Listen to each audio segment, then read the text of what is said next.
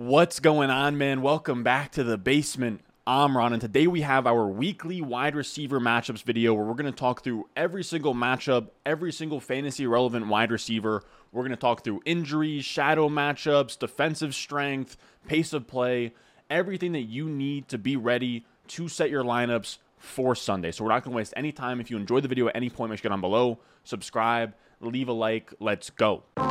Thirsty, thirsty, trying to choose. I mean, I know I'm pretty cool. My nitty bag. My- All right, so our first matchup here is going to be the Saints on the road versus the Panthers. The Saints are three-point favorites on the road here with a forty and a half point over-under. I think this line of forty and a half is probably right, where the Saints squeak out an ugly win on the road here. And when we talk about the wide receivers, we have Michael Thomas up top. Michael Thomas this week on P F F is one of six players to have an excellent matchup on P F F, which takes into account how good the wide receiver is, how bad the matchup is.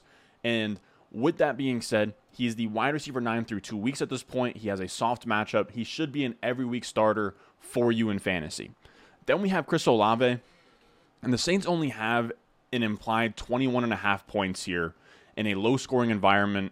As road favorites, they should run the ball. It should be kind of an ugly game. So I don't love Olave here. I know that he looked great last week. We had like over three hundred plus air yards, like a thirty percent plus target share. He looked good last week. I'm still going to have him as a flex play here. I wouldn't say he's a must start or anything, but he's going to be a low-end flex play, probably around wide receiver forty, wide receiver forty-five. And then the last wide receiver for the Saints is Jarvis Landry. He follows up a twenty-six percent target share and fifteen-yard A D O T game with a thirteen percent target share and a four point four A D O T. This is more of the Jarvis we expected, where he kind of gets squeezed for targets by Olave and Michael Thomas and Kamara out of the backfield on a really low A D O T. So he's somebody that is going to be a low floor flex play. I don't like him here. I would have him as a sit. If you're desperate, there's worse options out there, but if I can help it, I'd want him on the bench. Then on the other side, we have D J Moore, who scored a touchdown last week. He's seeing one hundred percent of the routes. He went from an eighteen percent target share in week one to a twenty-three percent target share in week two. He is their future wide receiver. He's building rapport with Baker. He also had thirty-one percent of the air yards. He should connect on a long pass soon. I think that he's a fine start here, even in an uglier matchup. And then we have Robbie Anderson, who went from a twenty plus point game in week one with a thirty-two percent target share. He came back down to earth as the Robbie Anderson that we've known for the past couple of years, where he had a six point game with a nineteen percent target share. I think that this offense moving forward is going to shy away from Robbie Anderson and Shy Smith and start funneling more of those targets to D J Moore as they figure out that he's actually their best player, not named Christian McCaffrey, on offense. Next, we have Texans at the Bears. The Bears are two and a half point favorites at home. The over-under is also forty and a half. This is an ugly one. The Bears are literally running a high school offense where they've only passed the ball twenty-eight times through two games, while the Texans are playing faster. They're playing with pace. They're looking to throw the ball more, while the Bears are just going to want to run the ball against P F F's worst graded run defense in the Texans. Now, when we talk about the Texans wide receivers, we have Brandon Cooks up top, and he's a start for me, even in a low scoring matchup here. He's a guy who thrives on volume. He's at a thirty percent target share. That's a top twelve number. Just based on volume alone, he's a fringe top twenty-four option into eternity. Then you also have Nico Collins. He's a sixteen point seven percent target share guy, which isn't terrible, but we're now a year and a few games into his career. He still doesn't have a top thirty wide receiver week. There's just not real upside there to combat his low floor of only like a sixteen point seven percent target share. So I don't think you can start Nico Collins just yet. And then we have a guy as well who hasn't popped off this year, who gives you a low floor, and Darnell Mooney on the other side of the ball. And you hate to see it, but with five targets, two catches, and four yards. He has four yards through two weeks. The Bears refuse to pass the ball.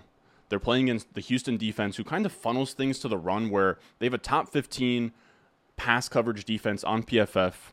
They have Derek Stingley, and they have the worst rush defense on P F F. So you kind of have a matchup here where the Bears want to run the ball. They're going to be able to here. They're not going to have a lot of reason to pass, especially because it should be a positive game script where they sit on a like three to seven point lead for most of the game. So it's tough, but I think Mooney has to stay on your bench until Luke Getsy shows us that he wants to pass the ball more, or Mooney shows us that he can thrive even in this environment, which takes us to the Chiefs on the road as five and a half point favorites versus the Colts. Now, when we did this video on Wednesday for the running backs, this line was actually at minus six and a half. So it actually moved towards the Colts, which I think is really weird. I love the Chiefs to absolutely kill the Colts here. The Colts have been awful. They're the worst offense in the N F L, averaging ten points. They got shut out by the Jaguars. They tied with the Texans. I do think that maybe the reason the line shifted was because Michael Pittman was expected to not play, and now I guess he's expected to play, so that might have moved it towards the Colts side, but I still think that the Chiefs are going to absolutely roll here. They had extra time to prepare off of that Thursday night game. Chiefs by a million, in my opinion. Now, when we talk about the Chiefs wide receivers, we have Juju Smith-Schuster, and I love this as a bounce-back spot for Juju. I wish I read a little bit more into the matchup in terms of the slot corner against the Chargers last week. Bryce Callahan on the Chargers has been really strong. He held Renfrow to three for thirty-nine in week one, and he held Juju last week for three for ten. He gets a much lighter matchup this week against a Colts secondary that just let slot wide receiver Christian Kirk go crazy for six catches, seventy-eight yards, and two touchdowns. I still like Juju Smith-Schuster as a high-end flex play here. He's catching passes from Mahomes. In week one, he had like, I want to say eight targets, nine targets through just the first half, and then obviously, they killed the Cardinals by the end of it. I do think that Juju is still going to be a fringe top twenty-four, top thirty guy moving forward. Now, I don't love the rest of these Chiefs wide receivers, but if I had to play one, it would be Marquez Valdes-Scantling. And I'm going to call him a flex play here, but he's the fringiest of flex plays. Uh, across all the flex plays that I have listed on this video, I would probably rank him last. Leads the Chiefs in route participation, so he's technically their wide receiver one. He's in two wide receiver sets along with Juju. He's going to be running wind sprints, where he's just going to be running down the field, streak after streak, streak after streak. But this is one of those games where he's playing against a bottom five pass D V O A. He hasn't really caught one of those long ones yet. It wouldn't shock me at all if Mahomes had like three hundred fifty yards, four touchdowns, and Marquez Valdes-Scantling caught two to three passes for like seventy yards and a touchdown. I think that's in his range of outcomes. If you're down bad and you need a desperation flex, I do think M V S isn't an awful play this week. Now, when we talk about the rest of the Chiefs wide receivers, they're all sits for me. None of them crossed sixty percent of the routes last week. They're all sort of rotating in. I think Skyy Moore is going to eat into McCole Hardman. I think Justin Watson's going to eat into Skyy Moore and McCole Hardman. It's just a rotation. You really can't trust anybody outside of Juju, Kelce, and then I guess M V S. On the other side of the ball, we have Michael Pittman, who seems like he's going to be on track to play this week. I'd fire him up as a volatile wide receiver too, just because there is always that risk for re-injury. There's a risk that he's just out there as a decoy because he's not feeling right. But the Colts desperately need him back. They just lost twenty-four zero to the Jaguars. This is a guy they need on this offense. And he gets a Chiefs defense that just let another big ex-wide receiver in Mike Williams run absolutely wild on them. He, they're giving up the ninth most fantasy points to opposing wide receivers through two weeks. Michael Pittman is a very good start if he's good to go. Now we have Parris Campbell, who I would say you can now drop in your redraft leagues. He was out-targeted by Ashton Dulin last week. Michael Pittman gone, smash spot for Parris Campbell just to show us that he's something, that he's worth the second-round pick that the Colts spent on him a few years ago. He gets out-targeted seven to two by Ashton Dulin. Go ahead, if you have Parris Campbell out there, drop him, pour one out, do whatever you have to do, which then brings us to Ashton Dulin, who he's not someone I would flex just yet. Even if Pittman doesn't play, he only ran seventy percent of the routes last week. He needs to establish himself a little bit more on this pecking order in this depth chart for him to crack that top forty-five wide receiver area to qualify to be a flex. After that, we have the Bills on the road as six and a half point favorites versus the Dolphins. The over-under is fifty-two and a half. They both have top five offenses averaging thirty plus points per game with top three pass rate over expected. So they're throwing the ball. They're scoring a ton. There's not going to be a lot of plays per se, but there should be efficiency more than volume in this one. Now, I do want to say that fifty-two and a half over-under is a lot, and this game could for sure shoot out, where the Bills get up like the Ravens did last week, and then the Dolphins come back. Fourth quarter, miraculous effort, garbage time. Probably don't quite win against the Bills, but airing it out, passing yards, pass attempts, all that good stuff. The slight thing that I would push back on is that there's a chance that the Bills just come in here and steamroll the Dolphins. There is a there is a good chance that they just steamroll the Dolphins. This is a Dolphins team. As much as they have Tua, they have the new coach, everything, they are still the Dolphins. The Bills embarrassed the Rams on the road in their place, like thirty something to ten. Stafford looked awful. There's a chance that they just give Tua problems. The safeties are amazing. They have Edmonds across the middle. Their pass rush is insane with Russo, with Von Miller. It's a really tough defense. They're the best defense in the league at this point. If the Bills go out there and win like thirty-five to fourteen, it wouldn't shock me at all. So as much as I think this this game can shoot out, there is some massive downside here. And when we look at the Bills side of things, we have Stephon Diggs up top, who is the wide receiver one in all of fantasy land, averaging thirty-five and a half points per game. He's a start. regardless of matchup. He should see shadow coverage from Xavier Howard, but that shouldn't really matter against a Miami team that is thirty-first in P F F pass coverage and pass D V O A. I think the Bills are going to pass the ball, whoever they please, to whoever they want, all game, little resistance. And when we talk about Gabe Davis as well, he's a start this week for that reason. They're going to have no problems with the secondary. They're going to score a ton of points. If Gabe Davis is healthy and he's good to go, he should be in your lineup. And when we talk about the rest of the Bills wide receivers, even with Gabe Davis not playing, none of these guys are really worth a start. Where we had McKenzie and Crowder last week, both see under fifty percent of the routes, even with Gabe Davis gone. So that tells us that the coaching staff doesn't really trust McKenzie or Crowder to play in two wide receiver sets. They actually opted for Jake Kummerow, a guy who used to play for the Packers. I want to say was probably like a free agent for a while, and now he's with the Bills, and they prefer him on the outside. I guess they sort of just prefer him more as like a prototypical outside wide receiver more than McKenzie or Crowder, who are more like inside specialists.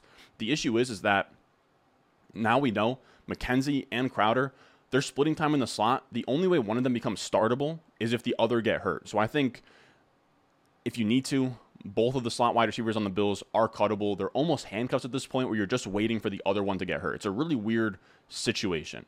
And then on the other side of the ball, we have the Dolphins wide receivers who just had the craziest week of all time. Jalen Waddle and Tyreek Hill last week were the first two wide receiver teammates to hit forty plus P P R points in the same game. And that was only in their second game together. Tyreek still getting rapport going with Tua, and they did something like that. Even in a tough matchup this week, they're playing against a Bills secondary that ranks top three in pass D V O A defense and P F F coverage. You have no choice but to start these guys. They're going to have to chase points against the Bills, pass the ball from behind, which means that there should be enough volume for both of these guys to be in the top twelve consideration for week three. Next, we have the Lions as five and a half point underdogs to the Vikings. The over-under is fifty-three and a half, and the Lions so far have been amazing for fantasy. Their first game, thirty-eight thirty-five, second game, thirty-six twenty-seven, just a lot of points. And I think we're going to see the same thing here in Minnesota in the week's highest over-under. Minnesota showed that they could score in week one. I know that they had a, a really rough Monday Night Football game, but that's kind of what you get with Kirk Cousins on Monday night. You also have an Eagles defense that's a lot better than they were given credit for prior to the season. And this is a team also throw the ball. They were fourth in pass rate over expected to this point. And I think that they're going to bounce back, give the Lions a really tough time here. I think both teams are going to score. Both teams are going to move the ball. It is going to be good for all parties involved, sort of like that Eagles versus Lions game from week one. And when we talk about the Lions, we have Amon-Ra Saint Brown up top, who now has six straight weeks of finishing as a top twelve wide receiver. You're starting him regardless of matchup at this point as a fringe wide receiver one. Then you also have D J Chark, who followed up a fifteen-point game in week one and then gave you a goose egg last week. So that's kind of the nature of his profile. He's a boom-bust wide receiver four. Think Marquez Valdes-Scantling, but instead of Mahomes, he has Jared Goff. He's a sit for me, but if you're in a really desperate spot, I don't think he's an awful upside swing in like a second or third flex spot. On the other side, we have the Vikings wide receivers, where I think that we see this Vikings offense bounce back in a big way. Justin Jefferson had more targets last week, more routes last week, despite scoring almost thirty less points than he did in week one. Even on a down game, he's still a top three wide receiver play for me this week. He's going to be in play for thirty plus points versus the Lions defense that is allowing the eighth most fantasy points to opposing wide receivers. Then we have Adam Thielen, who feels like a great bounce back candidate here versus a soft defense and a high scoring game. I don't know what the odds are on an Adam Thielen anytime touchdown score, but if it's like anything better than plus two hundred, I would be extremely into that. Then we have the Ravens on the road versus the Patriots. Ravens are only two and a half point favorites. The over under is forty-three and a half. I say only two and a half because that line just feels way too low. This was a Ravens team that had a big lead against the Dolphins. So let's say that they put that game away. They beat the Dolphins. They could have won that game by double digits against a really good team. The Patriots are worse than the Dolphins. I think that they roll by probably like a touchdown. forty-three and a half also feels low. This is a Ravens offense that is first in offensive D V O A. The Patriots aren't awful on offense. They're eleventh in D V O A. Both teams are top two in no huddle percentage and neutral game scripts. They're both playing fast right now, and I know that the Patriots games have been low scoring this year, but the Ravens pass offense has been so electric this season, just finding Rashod Bateman on big splash plays. I think the Ravens are going to make this a game where the Patriots will have to play from behind, try and keep up. Now, when we talk about Rashod Bateman here, he has killed it so far. He's the wide receiver sixteen, but Greg Roman is out of his damn mind. It's insane. He's rotating these wide receivers like they're on hockey shifts. He has Bateman going crazy, but he only has him running routes on seventy-two percent of the dropbacks. Wide receiver ones on teams are usually in the ninety percent plus area. Allen Lazard on the Packers was at ninety percent last week coming off an injury. So seventy-two percent is egregious for what Rashod Bateman has been to this point. Now, of course, there's always the chance that Rashod Bateman earns his way into more routes and he just forces Greg Roman's hand. It's just really weird at this point because he looked great in week one. I don't know what more he has to do to get that role, but until we see him pass a ninety percent route participation, he is a boom bust flex play. I know he hasn't burned you yet, but if this route participation continues, he's going to burn you soon. After that, we have Devin Duvernay, who I have as a sit. He came back down to earth after a twenty plus point game against the Jets. He's only running about half of the routes. He's an easy sit for me. Devin Duvernay, also a cuttable guy.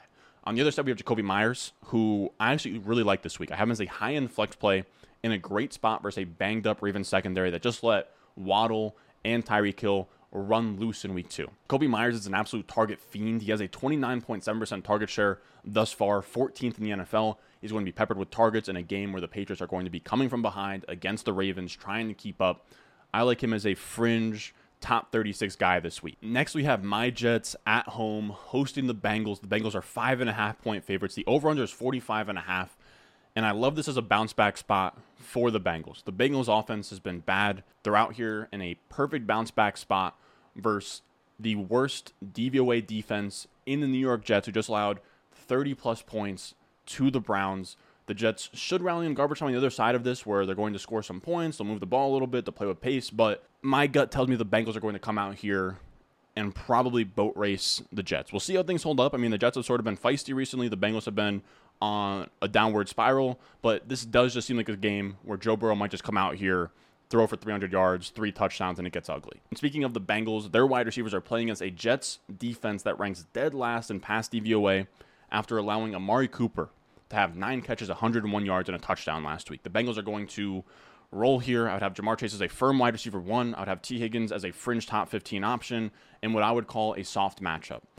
Then we have Tyler Boyd, who is essentially at this point a handcuff, where he only really performs well when one of the other wide receivers aren't in the game. We now have seven straight weeks of Tyler Boyd failing to score even fifteen plus points. There's not really any ceiling there. He's similar to a Jarvis Landry. I'd rather have him on my bench. There's just not enough upside to, you know, sort of offset his low floor. On the other side, we have the Jets, and this has been a tough one, right? We have Garrett Wilson up top. He's been a top twelve wide receiver on the season. He's climbed the depth chart. He went from like fifty percent of the routes to like seventy-five percent of the routes. He also has a little bit of rapport going with Joe Flacco, where they both had second team reps all summer, and then Zach Wilson goes down, and now Garrett Wilson is Joe Flacco's favorite target. I think just after scoring a thirty point game last week, he has to be in your lineup no matter what. And I think Elijah Moore isn't a terrible play either, where we have the Jets trailing again. There's going to be plenty of volume to go around with Joe Flacco leading the N F L in pass attempts right now. Elijah Moore is still seen as the wide receiver one within the walls in that building. He is running the most routes. He is playing most of his snaps at X wide receiver. And I think there's going to be a time here where defenses start realizing, oh, Garrett Wilson's actually really good, and they start allocating resources to Garrett Wilson, opening things back up for Elijah Moore. In this game, I do like him as a low-end flex option against a neutral matchup in the Cincinnati secondary. And I guess we'll also talk about Corey Davis here, who I have as a sit. He is wide receiver twenty on the season, but that's largely due to a weird like sixty-six yard touchdown pass he had last week in, I don't know if I would call it garbage time, but it was what sort of sparked the comeback. The Browns were just sleeping on defense, like Corey Davis go for a sixty-six yard touchdown. On that day, he only had ten percent of the targets. He's an okay like boom bust option in that wide receiver five area, but he's not someone I'm flexing in a normal start two wide receivers, two flex league. Then we have the Raiders on the road versus the Titans. The Raiders are one and a half point favorites on the road. The over-under is forty-five and a half.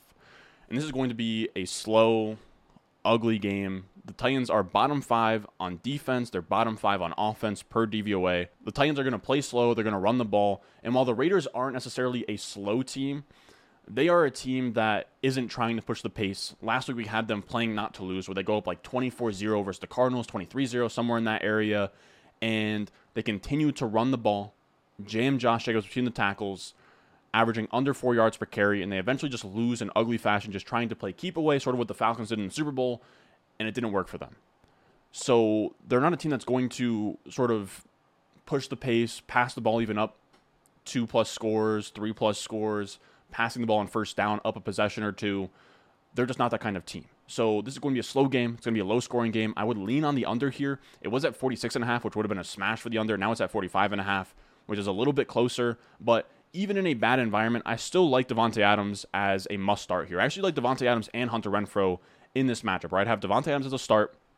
I'd have Hunter Renfrow as a flex. They both come in here on P F F with excellent matchups versus this Titans secondary that just let Diggs go for twelve catches, one hundred forty-eight yards, three touchdowns. I think Adams in particular is due for a bounce back here. He only saw seven targets last week after seeing like a forty percent plus target share. I don't think you go to the drawing board after losing like that and say, we should be getting the ball to Davante Adams less. I think they're going to want to feature him in this spot here. And then we also have Hunter Renfrow, who has a really good matchup here against a soft Titan secondary where he went from six targets in week one. Again, we talked about it earlier, but he had Bryce Callahan in week one, so it's a tough matchup. He had ten targets last week, looks a lot better. He left early with a concussion, though, so just be aware of that. He might be a late inactive because of the concussion. If not, he should be a nice flex play. Now, we talked up Treylon Burks in the trade targets video yesterday, but he's still not somebody I'm starting. Even though he climbed up the depth chart, he's dominant on a per-route basis. Ideally, we want to see him perform first before starting him. Sort of like Garrett Wilson, right? He had a thirty-point week last week. It sucked. He wasn't in our lineups, but better safe than sorry unless you have no better options. If you're looking at like the Tyler Boyds, Jarvis Landrys of the world, put him in there. He's probably right on the fringe. I'd have him like right around wide receiver forty-eight, wide receiver fifty for this week. And at this point, I would have all Titans wide receivers as sits. They're fourth lowest in pass rate over expectation. They're bottom five in offensive scoring. We need to see something here from Ryan Tannehill and these guys before we start any of them. Robert Woods hasn't looked great. Nick Westbrook, Akine, he's not starting for you. All of these guys should be on the bench. The only guy I would maybe flex would be Treylon Burks. Next, we have the Eagles on the road as six and a half point favorites versus Washington. The over-under is forty-seven and a half. I want to say that was forty-nine and a half on Wednesday, so the over-under is coming down in this game. I couldn't really tell you why. Now, both of these teams are top five and second per play. They're running fast-paced offenses. They're top eight scoring offenses. Washington is passing the ball a ton. They're sixth in pass rate over expected. Philly is thirteenth. Both teams are going to play fast, pass the ball, with Washington trailing from behind, trying to catch up. I like the over in this game. forty-seven and a half is a little bit low, and when we talk about the Eagles wide receivers, A J. Brown is in a great spot here. This is a high over-under game versus a Washington defense that is allowing the sixth most fantasy points to opposing wide receivers. They've been murdered by slot wide receivers. Amon-Ra Saint Brown went crazy against them last week. Christian Kirk went crazy against them. And A J. Brown isn't necessarily a slot wide receiver, but he plays about a third of his snaps in the slot, which is where I think he's going to do a lot of damage against the secondary. Now, I think it's also worth flexing Devonta Smith, where he's a nice flex play. He had seven catches for eighty yards last week, a huge bounce back from a goose egg in week one.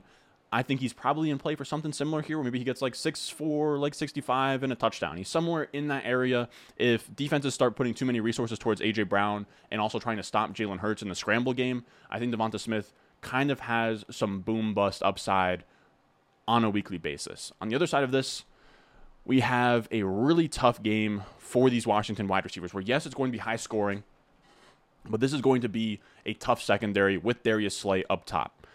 Terry McLaurin is going to be facing shadow coverage from Darius Slay, who is P F F's highest graded coverage corner right now, on a secondary that is top five in P F F pass coverage and pass D V O A defense.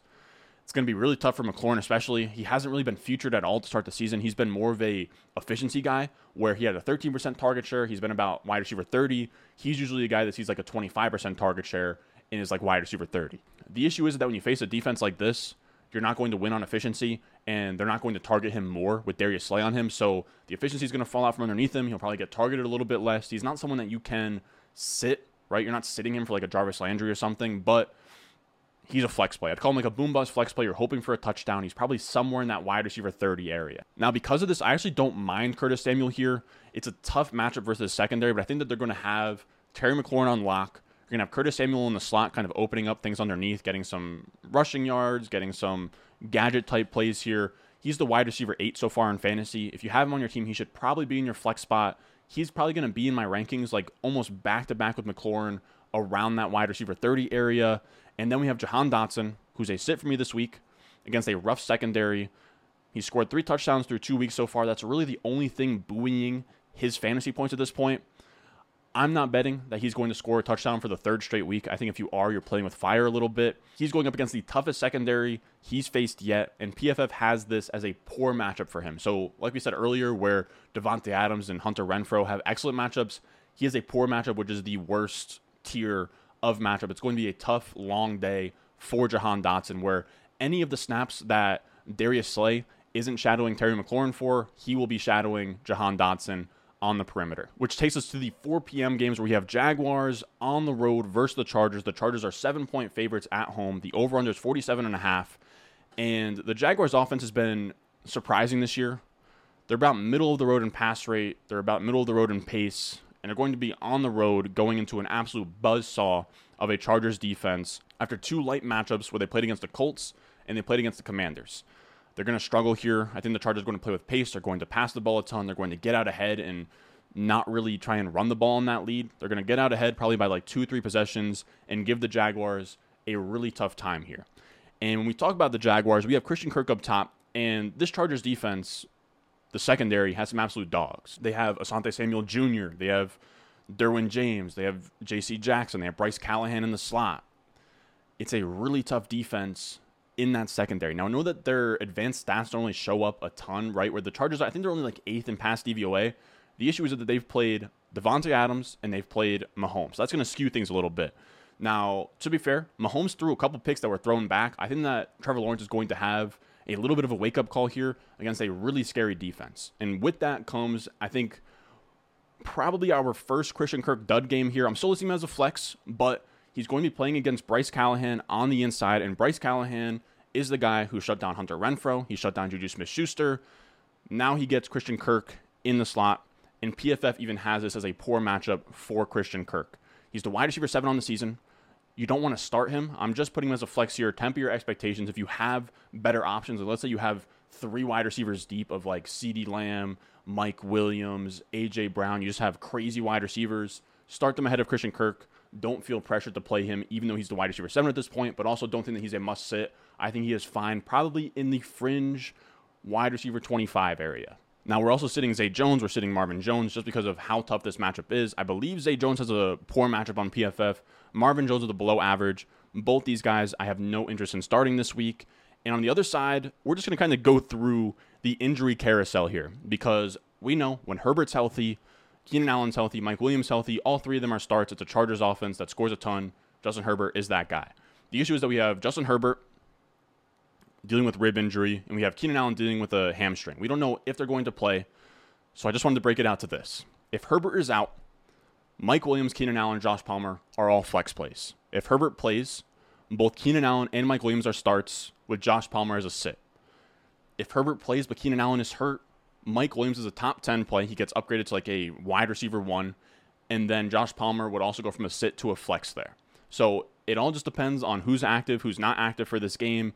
But regardless, it's going to be a fine matchup versus a Jaguars team at their own place. All right, so I skipped over Rams versus Cardinals yesterday when I was recording. I have it in my notes. I must have just scrolled past them. So we're going to record this today. We have a little D I Y graphic I did for this as well, but I didn't want to leave this out of the video. So we're going to talk about the Rams on the road taking on the Cardinals as three and a half point favorites. The over-under is forty-eight and a half.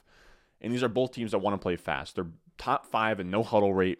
They cleared fifty points in their last two regular season matchups last year where they played against each other. Of course, they played in the playoffs. The Cardinals got embarrassed, but in the regular season, these were high-scoring matchups. Now, the Rams defense is looked at as this elite defense with Jalen Ramsey and Aaron Donald and Bobby Wagner. And they're a good defense for sure, but they've kind of disappointed this year. They're nineteenth in total defensive D V O A. Arizona's thirty-first. So these are two beatable defenses. We'll call the Cardinals defense awful. We'll call the Rams beatable. They're not as scary as they used to be. So when you have two quarterbacks in Stafford and Kyler Murray against two defenses that aren't amazing, you have a recipe for a potential shootout. And when we talk about the Rams wide receivers, we have Cooper Kupp up top. Of course, you're starting him.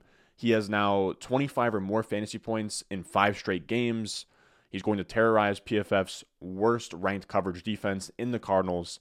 And then we have Allen Robinson, who I have written down here as a touchdown dependent flex, where He scored fifteen points last week, but he got there on a touchdown. I think he only had like four catches for like fifty yards, something in that area.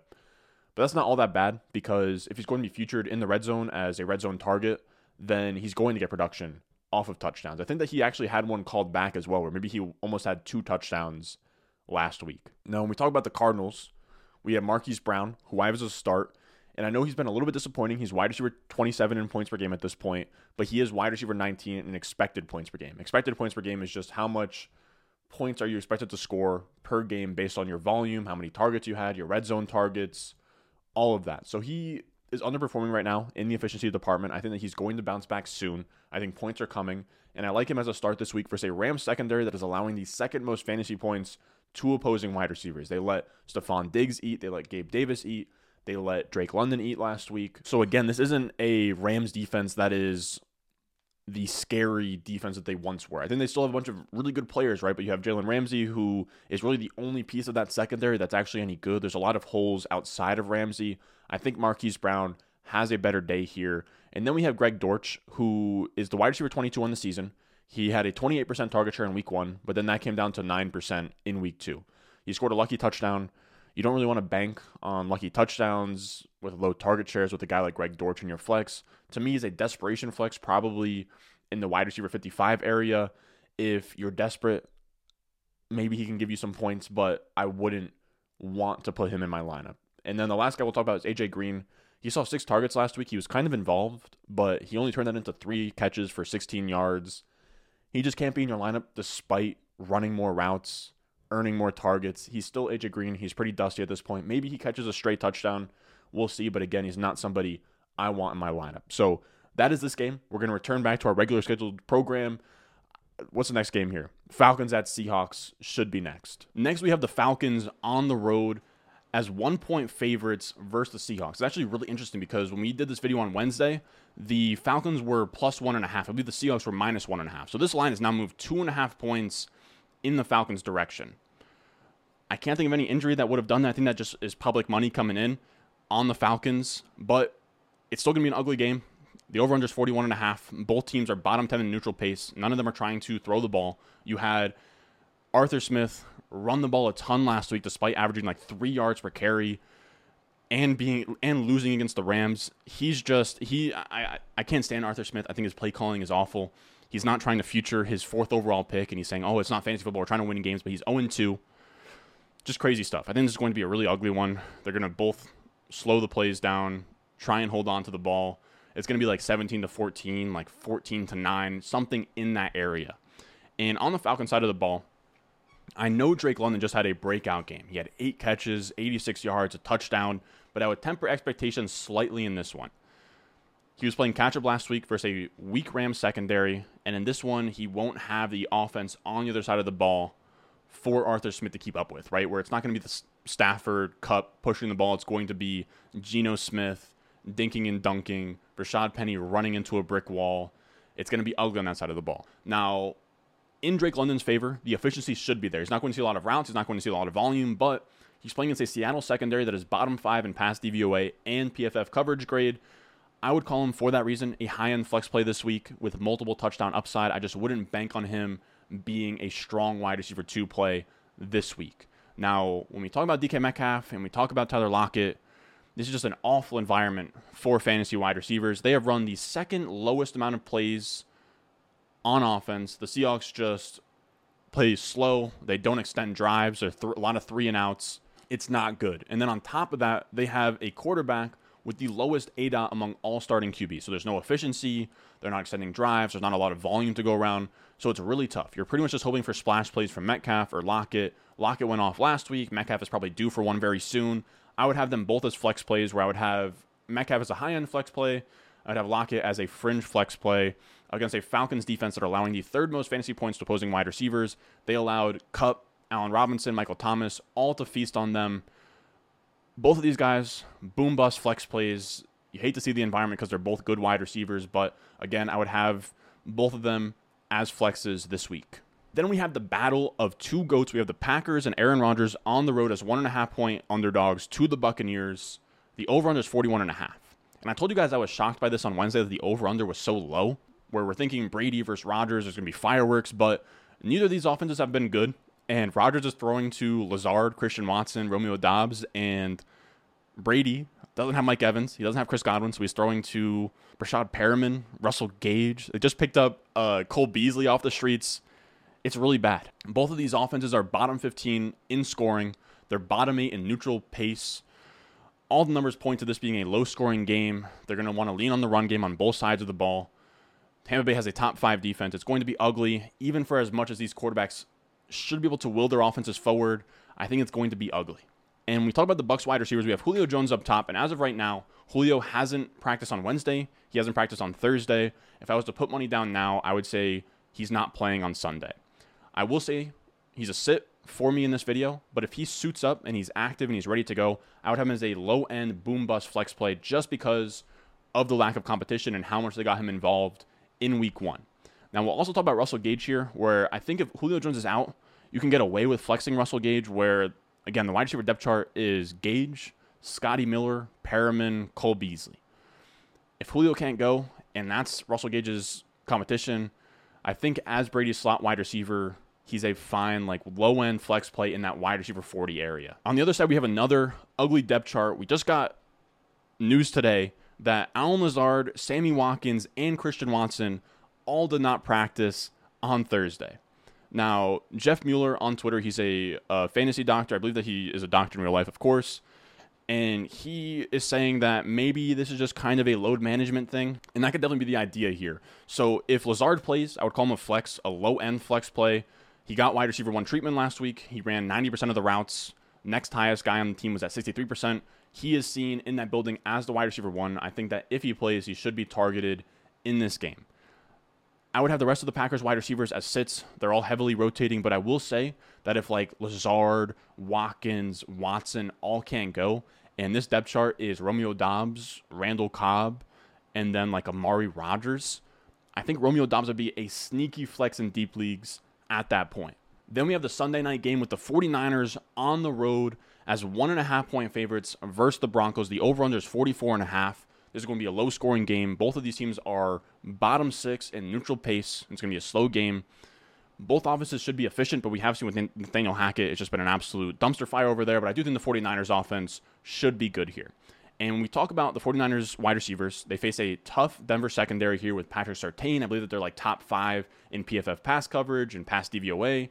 But Deebo Samuel, I'm still treating as a wide receiver one this week. This is a team that has Ty Davis Price hurt, Elijah Mitchell hurt. All they really have at running back is Jeff Wilson and an undrafted free agent and Jordan Mason. And then I guess Marlon Mack off the streets. So I think in this role, Deebo should see some goal line carries. He should see some carries between the tackles. And he's also going to get a lot of targets from Jimmy G underneath. I also think that with Jimmy G coming in, as much as we were talking this offseason that Trey Lance was going to be huge for Ayuk because he has a high A DOT, Brandon Ayuk last week with Jimmy G saw a thirty-three percent target share. People also forget that down the stretch last year, once Ayuk was out of the doghouse and running a full repertoire of routes, he was a top twenty-four option on the back half of the season. I think he's a fine flex play, even in a tough matchup here against a Broncos secondary.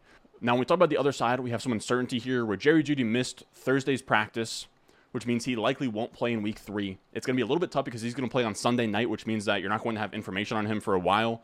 I think just to play it safe, if he's not practicing on Thursday, if you have a top thirty, if you have a flex option that's better than him, I would roll with that. Now, with Jeudy gone, Sutton becomes an absolute must start, where he went from a seventeen percent target share in week one with Jeudy on the field to a forty-one percent target share. Even in a tough matchup against a San Francisco defense, he's a wide receiver one. If Jeudy plays, he's a wide receiver two. Then we also have K J Hamler, who I think is worth mentioning here. If Jeudy can't go, Hamler's interesting, but I wouldn't call him a flex just yet. He hasn't really done much. He'd be more of a D J Chark type, boom bust, wide receiver four five for me. In that scenario, probably a fun D F S flyer. Then we have our Monday night game where the Cowboys are going to be on the road versus the Giants. The Giants are one point favorites here at home and over under thirty-nine and a half. It's going to be ugly. These are two teams that are top twelve in neutral pace, but bottom ten in pass rate over expectation. They're both going to be running the ball, trying to hold on to possessions, and neither team is really that good against the run.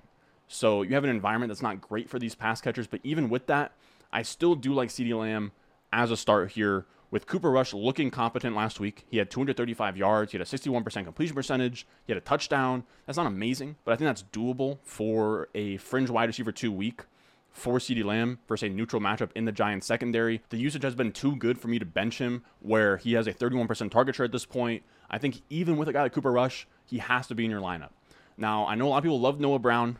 He's the hot waiver wire ad this week, but I'd still have a hard time flexing him, even though he's the wide receiver eighteen at this point. There's only so many yards, touchdowns, targets to go around with Cooper Rush at quarterback.